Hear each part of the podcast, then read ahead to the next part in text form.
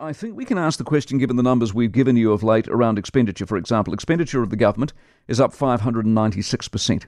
Astonishing, isn't it? 596%. Income, their income, what we give them in tax, is up 334%. And as a result of that, their debt is up 482%. Now, if all of that isn't enough, the big question we asked this morning is what is?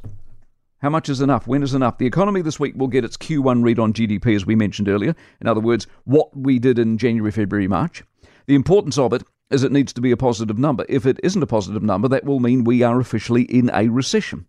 The last quarter of last year went backwards by 0.6%. Now, a couple of things here. One, the banks are split. Some say we've gone up a little bit, some say we've gone down a little bit. Two, most, no matter what they say, all agree that it doesn't really matter because even though we might avoid a recession in an official sense, the reality things are pretty grungy right now and it feels like a recession whether it's officially ticked off as one or not. And three, for what it's worth, my guess is we are in a recession because if we went backwards in the last three months of last year, I can't see what radically changed after that. Over the summer months, I mean, did we do a bunch of stuff we didn't do leading into Christmas? No, we didn't. And if that theory holds true, ask yourself the next question in April, May, and now June, where we are right now, have things materially improved? No, they have not.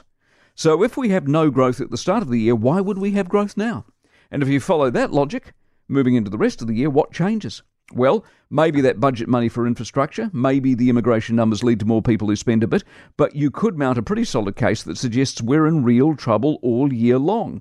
And that then leads you to look at the budget forecast that has growth of 3.2%.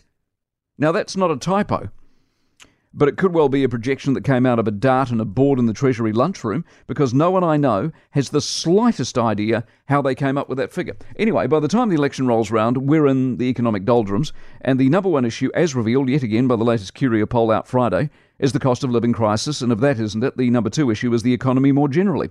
So, what has the government got to offer us in election year? Record tax, record spending, massive debt, and possibly a recession. Governments with records like that lose elections.